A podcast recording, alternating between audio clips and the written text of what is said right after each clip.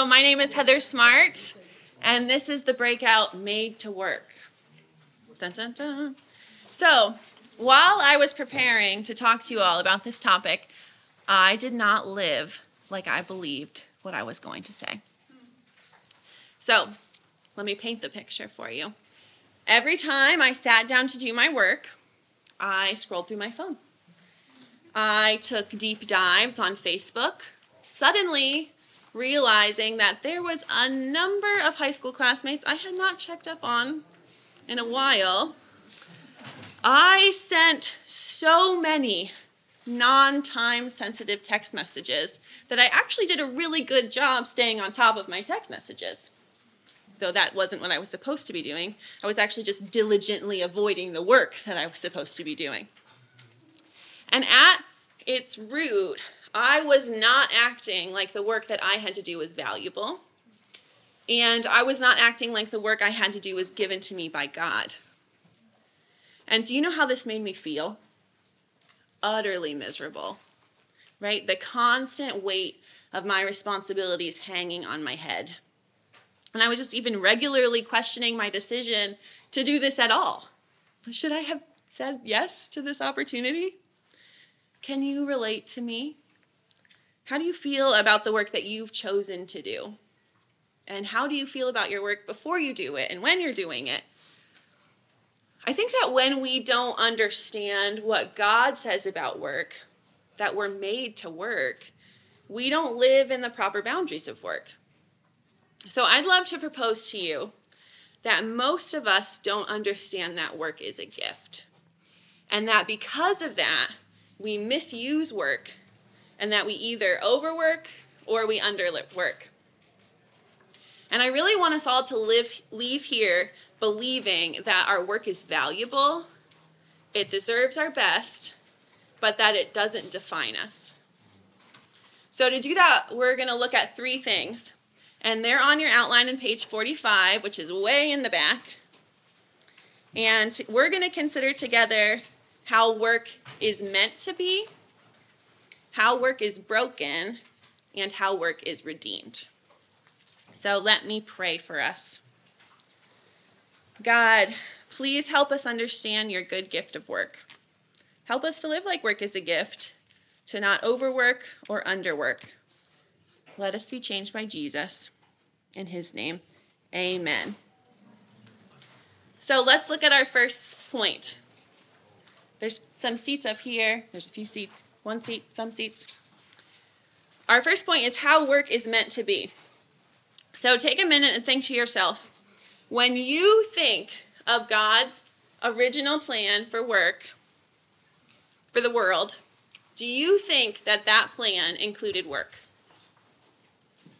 So when God created the world, it was a sinless place. There's no sin, no wrongdoing until Adam and Eve, the first people that God created, ate the fruit that God told them not to eat. And I'm not sure how many days or even hours were in the garden before that happened. But what do you think about work in that setting? And to understand this, it's going to help us know how God's original design for work was. So, we're going to look at the creation story and we're going to see three things that it teaches us about how work is meant to be. So, you can see this in your um, scriptures on page 44. We're going to start right in Genesis 1. We're going to start where the Bible starts. Genesis 1 1. In the beginning, God created the heavens and the earth. This is the very first verse of the Bible. There's a seat here and a seat there. There's two more seats if you want them. This is the very first verse of the Bible, the very beginning of God's story written to us about how we can know God. And what does God tell us about himself? He works, right? We see that God is the creator, and creating is working. The God of the Bible, God of all the heavens and the earth. He's not like a man made God, right? That others have conjured up, who sits up high laughing about the affairs of men, right? Just hanging out, causing some mischief, as suits himself in his boredom. That's not our God. The true God works. God Himself. Work is of God, it's from God, it's excellent, it's delightful. Work is not an evil thing that came about when Eve listened to the serpent and took the first bite of the fruit.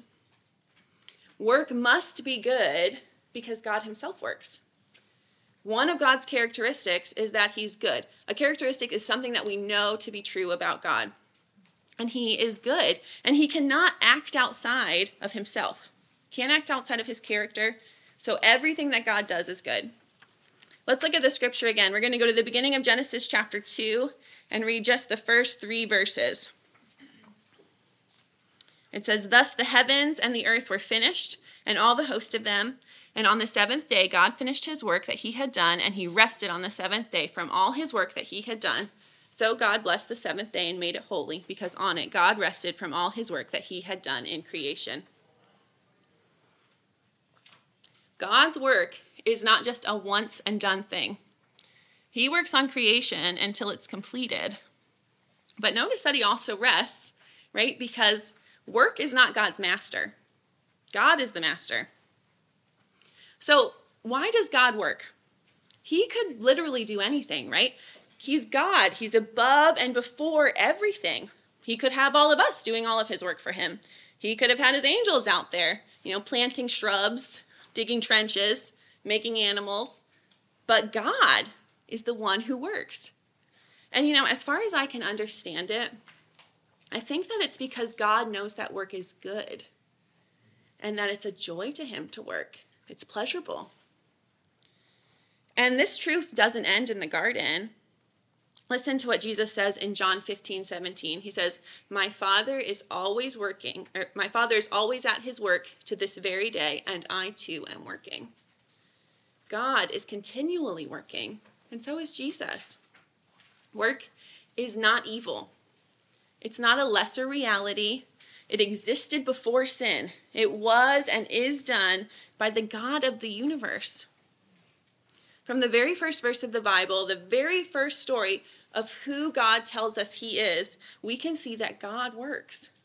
Work is made by God, work is used for God. So, what else do we need to know about how work was meant to be? And this is your second subpoint. We need to understand the image of work. How was work meant to be viewed? What should we think about it as?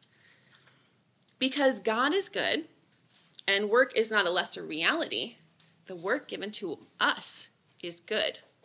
So we're going to read some more in Genesis 2, starting in verse 5, and we're just going to read some pieces here. And it says, Thus the heavens and the earth were finished, and all the host of them. And on the seventh day, God finished his work that he had done and he rested on the seventh day. Oh no, I'm reading this wrong thing. I'm sorry.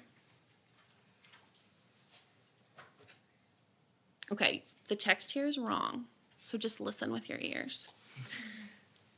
Genesis 2, verse 5. When no bush of the field was yet in the land, and no small plant of the field had yet sprung up, for the Lord God had not caused it to rain on the land, and there was no man to work the ground, and a mist was going up from the land, and was watering the whole face of the ground, then the Lord God formed the man of dust from the ground and breathed into his nostrils the breath of life, and the man became a living creature.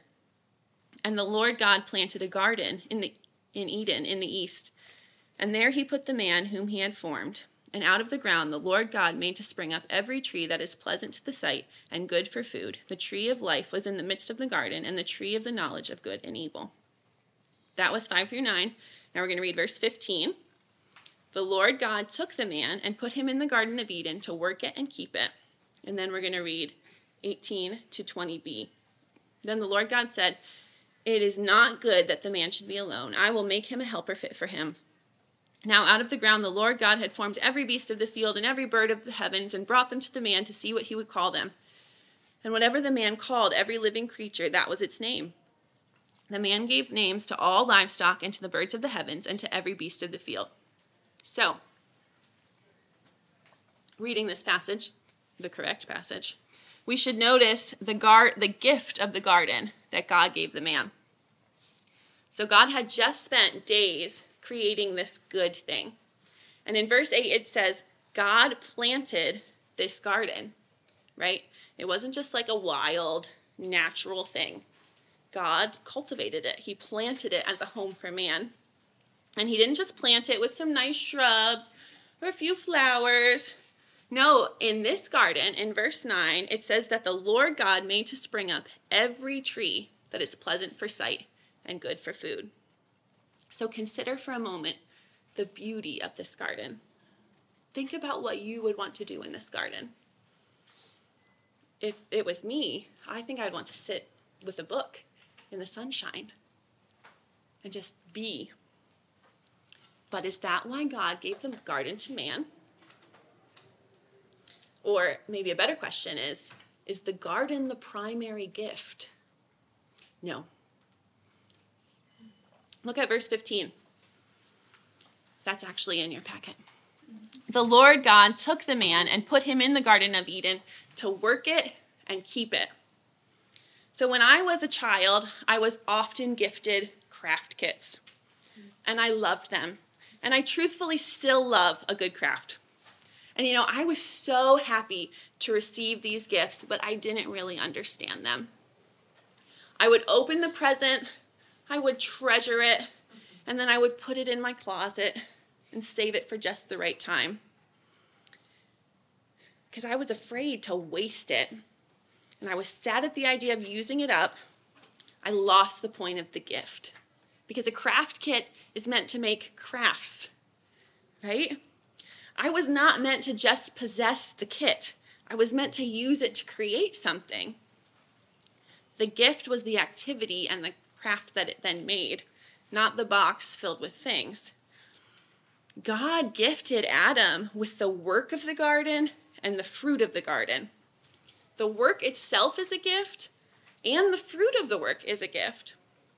To just see the garden itself without the work and the fruit of the work as gifts, it's only to grasp a portion of the beauty of what God gave us.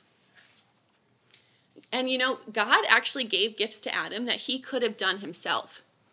God planted the garden, why did he need Adam to tend it? And if you look back at verses 18 and 20, God gives Adam the job of naming the animals. Do you think that God actually needed help with that? God had already named a whole bunch of things, right? In the creation story in chapter 1, God names the day and the night and the sun and the moon, plants, water. These things didn't just come with names. God made them and God named them. So, giving Adam the work of naming the animals was a gift from the Lord. It's a gift to work alongside God, to be creative like God is creative, to bring honor to God by exalting what He's done. We get to participate in the glory and happiness of God that He gets when He works, when we work alongside of Him. So, for you, God has given you the gift of learning and the gift of practice for your future fields of study. The work of understanding difficult math concepts is a gift. Of writing very long papers, of doing research, of memorizing the bones in the body, those are all gifts. And it's not just because this work gives us purpose, and that we'll discuss that next, but it's because God has created the world.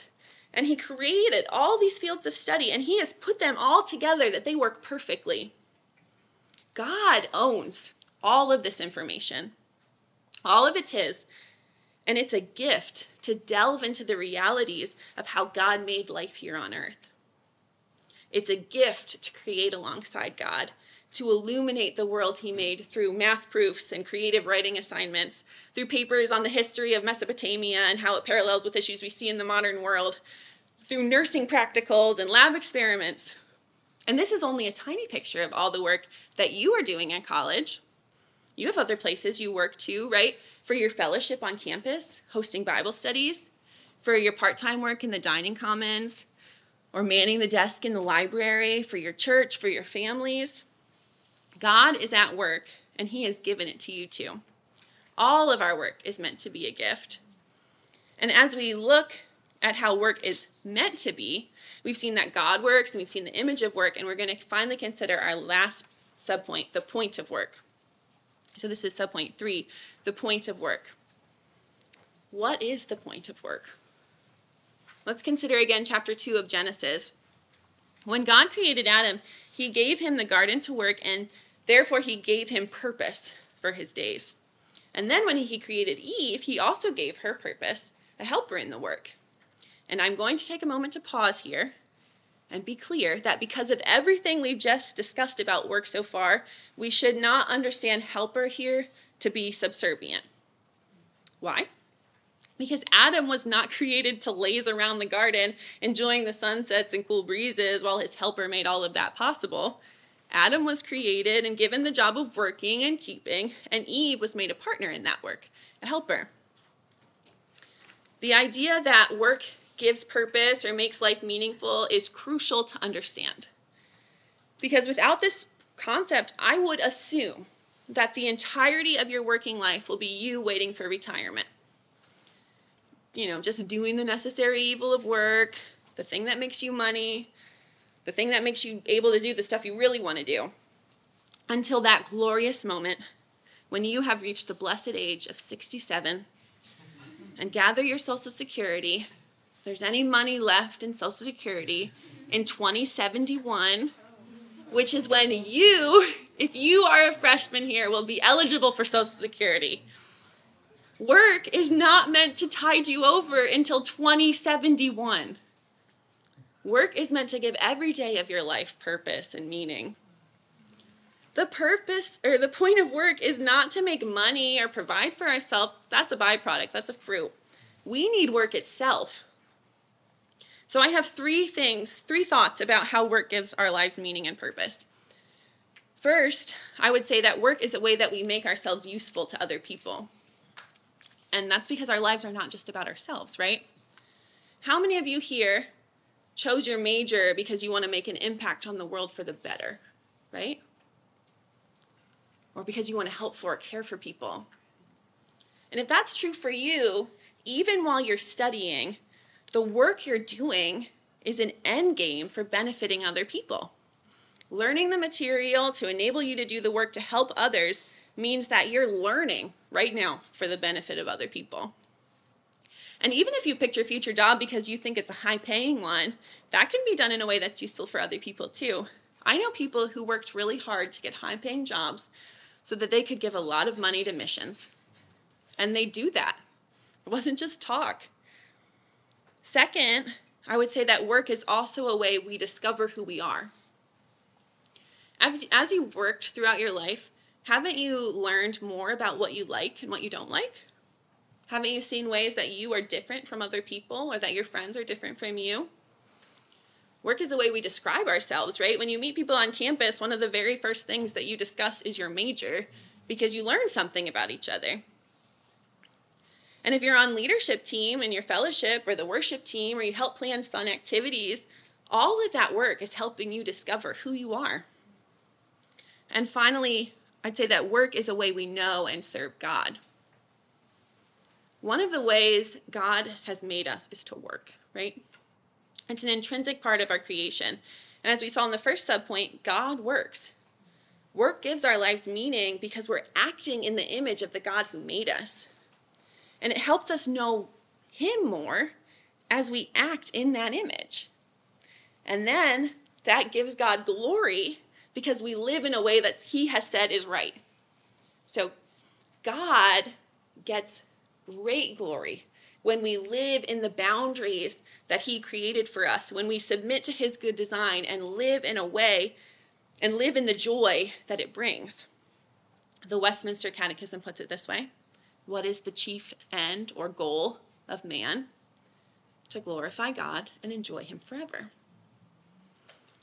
Our work brings us brings meaning because God created us to glorify him. And work is a means that he uses for us to do that. Work is meant to be meaningful, and not just because we're curing cancer or preventing wrongly imprisoned men from going to death row, though that would be awesome, right? But because even in the mundane, the dishwashing, the trench digging, the butt wiping work, we're saying, This is the garden God has given me to work it and to keep it. I will do well because He has given it to me. I will choose to live in the boundary God has given me. All glory to Him. As I do this, I will do my best work because I'm meant to glorify God, and this hard work will bring God glory. But don't confuse the idea that work gives life purpose or meaning with the idea that is the purpose or meaning of your life, right? Work gives your life purpose, but work is not the purpose of it. When we make work the purpose of our life, it becomes an idol, right? And that often leads to overworking. Tim Keller put it this way in his book, Every Good Endeavor, which is a great resource if you want to learn more about work. Work is not all there is to life. You will not have a meaningful life without work, but you cannot say that your work is the meaning of your life. If you make any work the purpose of your life, even if that work is church ministry, you create an idol that rivals God. Your relationship with God is the most important foundation for your life, and indeed it keeps all the other factors work, friendship, and family, leisure, and pleasure from becoming so important to you that they become addicting and distorted. So, with that in mind, we're going to consider our second point how work is broken. We want to believe that our work is valuable and deserves our best, but that it does not define us. And we just saw how our work is meant to be, right? So we're going to move on to our next point and we're going to see how work is broken. And it should be very clear to you that work is broken, right? I illustrate this to myself every day, and I'm sure you do too. When I was in college, here are some of the ways that I saw that work was broken. I forgot assignments I had to do. I was literally abandoned in group projects. I had professors use inappropriate films and content as required sources. My computer broke. I procrastinated, and sometimes I just got things wrong. As we consider how work is broken, we're going to first look at point A, the cause of work's brokenness. And I want to argue to you in this point that there's a general cause of work's brokenness, and that is sin. And that there are some personal ways that work is broken because we are sinful. We're broken by the fall. And I'm going to talk about two of those personal ways. So to keep to do this, we're going to keep moving along in the creation story a little bit more, and we'll see the general cause of works brokenness, sin, at the fall. And we're going to read the end of chapter three. So in between what we just read in chapter two and here in chapter three, Eve has been deceived by Satan, disguised as a serpent, to disobey God and eat the fruit that God commanded she not eat. And after she eats, Adam eats, and God comes to the garden to spend time with them, but they're afraid and they hide. Their sin has broken the perfect relationship that they had with God, and God must give them the consequences of their actions. So, first, he speaks to the serpent, then to Eve, and finally, he says this to Adam. So, chapter 3, verse 17 And to Adam he said, Because you have listened to the voice of your wife and have eaten of the tree of which I commanded you, you shall not eat of it. Cursed is the ground because of you, and in pain you shall eat of it all the days of your life. Thorns and thistles it shall bring forth for you, and you shall eat the plants of the field. By the sweat of your face you shall eat bread till you return to the ground, for out of it you were taken, for you are dust, and to dust you shall return. Did you catch that in this passage? The main punishment Adam was facing because of his sin was that his work was broken. Adam, by occupation, was a gardener. And God says that the ground itself is cursed because of Adam. His main place of work, right? Instead of working in a beautiful garden, his new ground is going to produce thorns and thistles. And now, because sin has entered the world, we too will experience this effect on our work. If you happen to be a farmer or gardener, your work will probably be broken in a very similar way as Adam's. But I think that probably that's not true of most of you or any of you. Most of you have the occupation of student, at least most of the time. So, how do we see this playing out in our ground?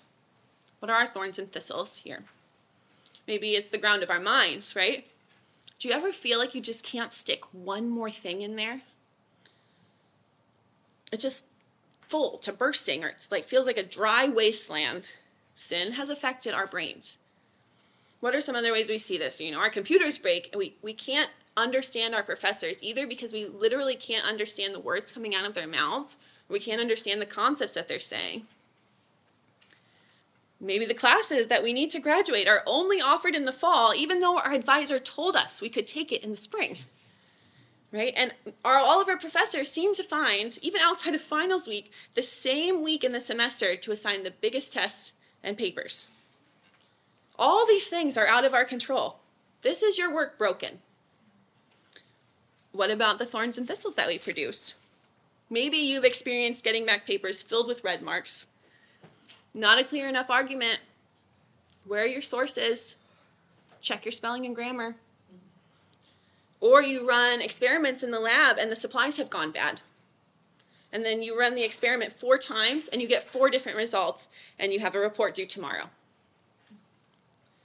These are all things that we have to wade through on our path to good results, to good, God glorifying work. And please, understand me, I'm not trying to say that work is now sin, right? As we discussed in the first point, that is not true. Instead, work, like all parts of our existence here on earth, have been broken by sin. Now, work, in the words of Genesis 3, is often toil. And just like work has been broken by the fall, so have we. And while there's this general brokenness we all experience, work has also personally broken us because we are broken. And this is the second cause of works brokenness our own personal sin. So I told you that there's two personal ways we're going to discuss that we're broken by the fall. And that's not all you could say about how we're broken by the fall in regards to our work.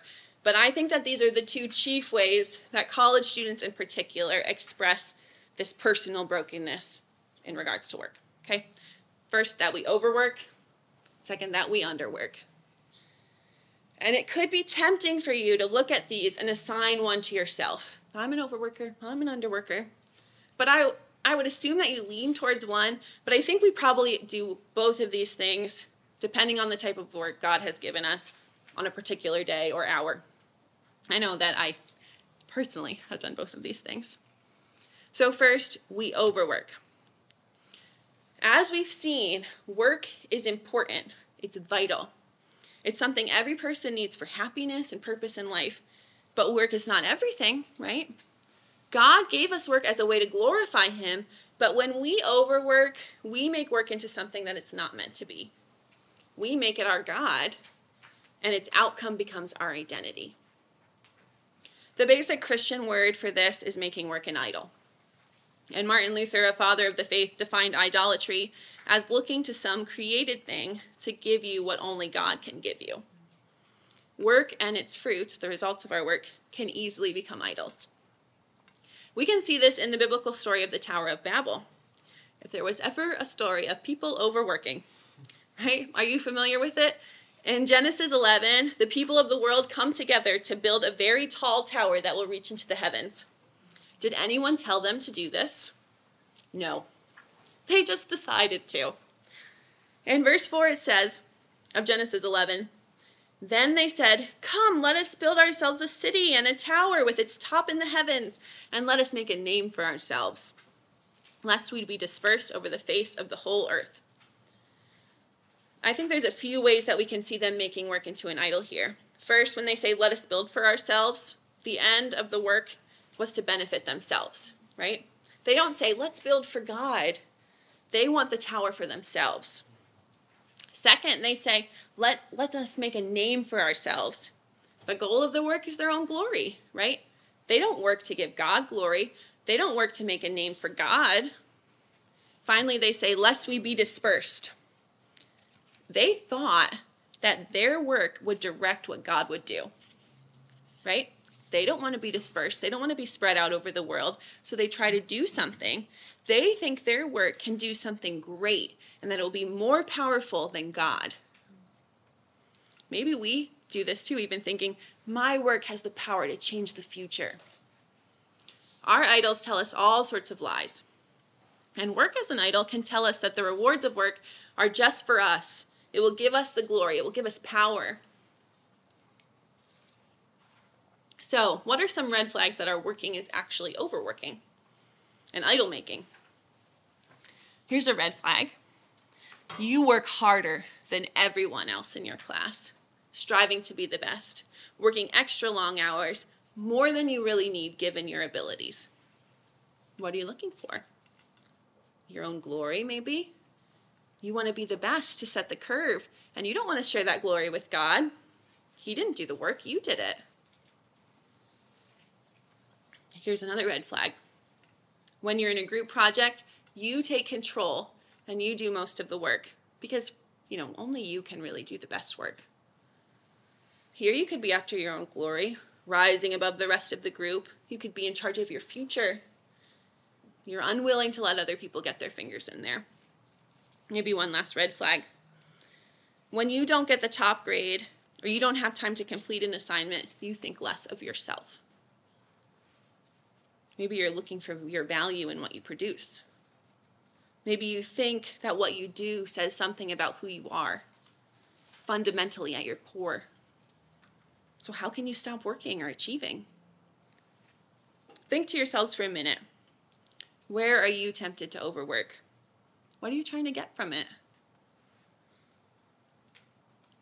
When we overwork, we shift from an idea of grateful stewardship of our gift of work to making our work make us more valuable. Uh, well, let's think about what Tim Keller says in Every Good Endeavor again. He says, if the point of work is to serve and exalt ourselves, then our work inevitably becomes less about the work and more about us. Our aggressiveness will eventually become abuse, our drive will become burnout, and our self sufficiency will become self loathing. But if the purpose of work is to serve and exalt something beyond ourselves, then we actually have a better reason to deploy our talent, ambition, and entrepreneurial vigor. Entrepreneurial vigor. And we are more likely to be successful in the long run, even by the world's definition. So, underwork, overworking is the first way that I see us being broken by the fall. And the second I see is that we underwork. Sometimes it's not our tendency to overwork, our tendency is to underwork and to believe that work is really just a pathway to rest. And I think that when we underwork, we think that work itself can't bring us freedom or happiness other things, fun, restful things, are meant to do that. And man, isn't college a time that really drives that into us? Because college is really full of life's pr- pleasures, right? There's so much freedom. And doesn't work just seem to get in the way of all that? True joy must be the freedom at the end of the day, or the middle of the day, or getting to sleep in. It's choosing to use how, your time however you want. After all, life isn't about working, Life is about living the way we want, getting a happy life that's just going well, full of experiential pleasures. But God has given us boundaries to work in. He loves us and He wants the best for us. Something that's better than just like a simple, happy life. And those boundaries, He has, and in those boundaries, He has promised us rest. God Himself rested after He worked look back at Genesis 2 2. After six full days of working and creating good things, God rests, right? He stops for a full day. Or look at the Ten Commandments with me. I put the text of the fourth commandment in Exodus 20 in the packet for you to look at. God is very particular here. It's one of the longest of the Ten Commandments, and it's all about not working. He has set a boundary. God wants you to rest. You and you need to rest, but in proper proportion to our work. Our rest is meant to remind us of our dependence on God and to allow us to enjoy the creation and the fruits of our work. Rest is not the goal of work. So, what are some red flags that maybe you struggle with underworking? Here's a red flag you are consistently setting aside your work to the pursuit of other things. Maybe you believe the lie that your work is the least valuable thing you have to do right now, that your own pleasure is more important. Or maybe this red flag most of your work is done at the very last moment, gotten in just as midnight approaches.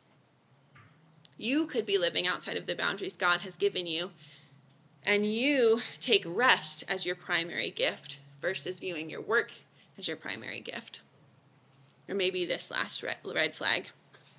You spend a lot more time at your work than your skill merits, and you don't have much to show for it. Perhaps you don't give your work your full energy or attention because like you've mentioned we've mentioned above, you feel like your work is preventing you from doing what's best. Therefore, it's hard to give it your all. I know I can struggle with that. If you struggle with loving and pursuing rest more than work, you're not alone. And let me urge you to consider the thing that the thing God things God gives us are good. The work, rest balance God has decreed is a good boundary. Perhaps you could set aside one day that's free of your normal work and see how that boundary enables you to actually work hard on the other days. So, what happens when we live in works brokenness? When we're overworkers or underworkers? This is point B the result of works brokenness. I think that we become cheaters. First, I think that we cheat God. Colossians 3 23 through 24 says, Whatever you do, work at it with all your heart as working for the Lord, not for human masters, since you know that you will receive an inheritance from the Lord as a reward. It's the Lord Christ you're serving. All of our labor belongs to God, and all of our reward comes from God. Jesus is the one we're serving, and when we overwork or underwork, we're cheating him from the labor that he's due. Furthermore, he should be getting glory from us, recognizing that God was the one who gave us our talents that we use to produce good work. We didn't make ourselves, right? God made us and gave us the ability to work. I would encourage you, if you feel like this is true of you, to repent. To repent of the way that you've cheated God from his glory. And repent means to confess and ask God for forgiveness. Second, I think that we cheat others. And another word we could use here is steal, that we steal from others. Um, if we look at Ephesians 4:28, it says, "Let the thief no longer steal, but rather let him labor for honest work, doing honest work with his own hands, so that he may have something to share with anyone in need." If our work is meant to serve God and our neighbor, when we overwork or we underwork, we're only really after serving ourselves. And then we can end up cheating our neighbor out of the help or the service that we could be offering them. We could be cheating our employers or our professors out of our best work because we're striving after our own pleasures. Or we could cheat others by literally cheating, right? Feeling so much pressure to succeed that we steal another person's work that we might look better or have more free time. So, what do we do? As we plan our work for today or the future, we could ask ourselves how with my existing abilities and opportunities, can I be of the greatest service to other people, knowing what I do of God's will and of human need? I would consider how have you been doing your work? Are you cheating on others through cheating? Would your professors approve of the means of which you find answers to your homework, to your online assignments, or to your tests? Do you use services like Chegg or study groups or even AI to advance yourselves, giving yourself more time to work extra hard at other things or just for merriment? I would really encourage you to choose to do good work. Don't take the easy way out, even if it means if you don't always have the answers or you don't have time to complete every assignment.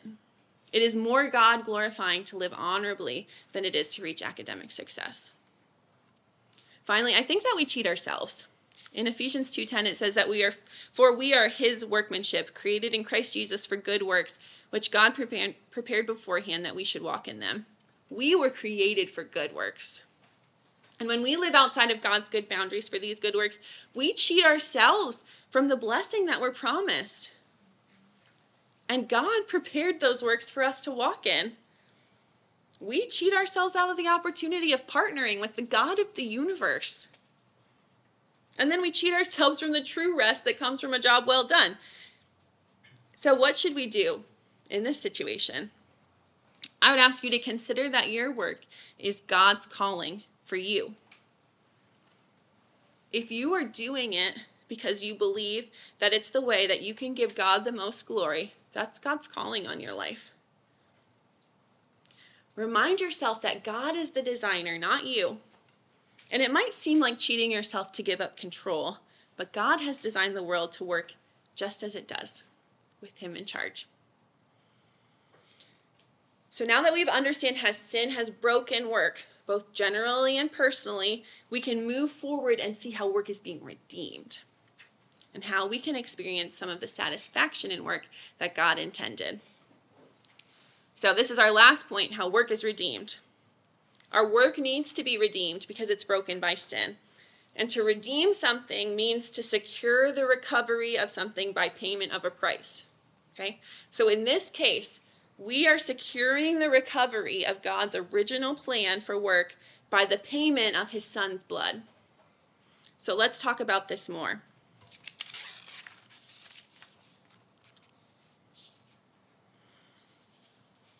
We're going to see three ways that work is redeemed. First, we're going to see that the worker has been redeemed.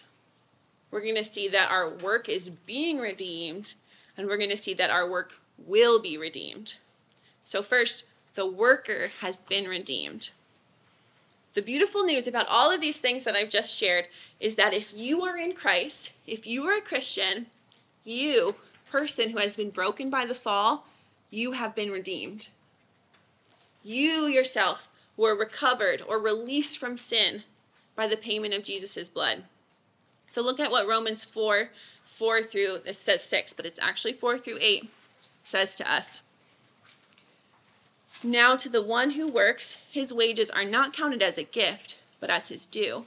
And to the one who does not work, but believes in him who justified the ungodly, his faith is counted as righteousness. Just as David also speaks of the blessing of the one to whom God counts righteousness apart from, the, from works. Blessed are those whose lawless deeds are forgiven and whose sins are covered. Blessed is the man against whom the Lord will not count his sin. Here, Paul is talking about working to get right with God, working to be justified. That's what it means to be justified. So we stand before God not on the basis of our righteousness or the basis of even our good hard work. Those who have been redeemed haven't been redeemed by their own works, they rely on the work of another. Jesus, right? Jesus lived the perfect life, working in all of his situations just as he should, in all the boundaries God created, resting as he should, working as he should. Jesus did not overwork, Jesus did not underwork. And yet, he chose to die for the cost of all your imperfect work, for all your cheating. Because only someone perfect could pay for the cost of your sins and my sins. He took our sins and He gave us His perfection. This can be your reality. A redeemed worker resting on the work of another, blessed as the man who God does not count his sin against even as we continue to work hard. And what this means for you, redeemed worker, is that you do not have to work to be right with God. Jesus did all of the hard work necessary to redeem you. We can be delivered from the idea that, you know, I must work, I must do good work so I can be right with God. We can rest. And we can turn to Jesus and rest, as he says in Matthew 11. 28 through 30. I have this in your packet. Jesus says, Come to me, all who labor, all who work, all of us, and are heavy laden, and I will give you rest. Take my yoke upon you and learn from me, for I am gentle and lowly in heart, and you will find rest for your souls. For my yoke is easy and my burden is light. This is true rest. This is true help for our work. Jesus gives us an easy and light burden so, not only have you, Christian, been redeemed by Jesus' sacrifice, gaining this easy and light burden, your work is being redeemed. So, the worker has been redeemed, and our work is being redeemed. We have seen that our work is broken, right? But yet, even in that broken work, we still get to see God at work and we still get to have some fruit. Even in Genesis 3, when God is punishing Adam, he says, Thorns and thistles I shall it shall bring forth for you, meaning the ground, and you shall eat the plants of the field. Right? Adam and Eve's work has thorns and thistles, but they're still eating from the plants of the field. They're still fruit. And our work is always going to be like this. It will be hard and difficult. But at the same time, we're going to catch glimpses of what work could be like. And we're going to see that as a grace that God has given us, that we get to see any good glimpses of work at all. So when we're writing papers or understanding how the body works, or we're tutoring classmates or help in helping them learn, maybe we're planning fun events for campus fellowship, we're wiping trays in the dining commons, we're testing the limits of our knowledge, and in all these things, we can revel in the way that God made the world. Right? That we get to be a part of maintaining the world in the way that God wants it to run, that we're working for His glory. This is our work connecting to what God is doing all around us. We can live in light of this redemption. God is helping us, even in this sinful world with broken work, to see our work be able to be used by God. And these small glimpses only point us to the coming reality that this is the last subpoint that our work will be redeemed. Heaven is coming. And work will be put completely to right when heaven is reunited with earth. Imagine your work perfectly done. A sentence with no grammatical confusion. The math proof that just makes sense. Science experiments with no broken equipment Group partners who don't leave you waiting for them in the library. This will be our experience in heaven. Our work is only partially successful here. And, you know, at its very best, right? But in heaven, it's all going to be made right. Because in heaven, we're going to continue to work. That's what we were made for.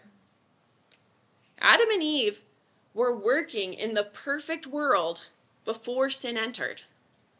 And we will continue to work in the perfect world after sin has been removed. At the end of Isaiah 65, when it talks about the new heavens and the new earth, it says that we will build houses, we'll plant vineyards and eat the fruit, and that we won't labor in vain. Heaven is not floating on clouds, flying around, around like rope winged angels, resting for eternity. Heaven is better than that. It's an eternity serving our Father and King, giving him perfect praise and glory. Here, our work is always falling short, but it will not be so in heaven. In heaven, we will always be working in perfect peace, in perfect rest, full of joy and hope.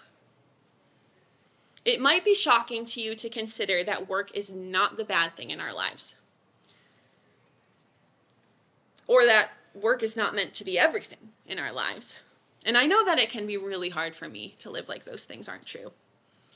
But you know, when I, I actually sat down to do my work, really considering the things that I believed about the work I was doing, I lost the shame that was weighing me down.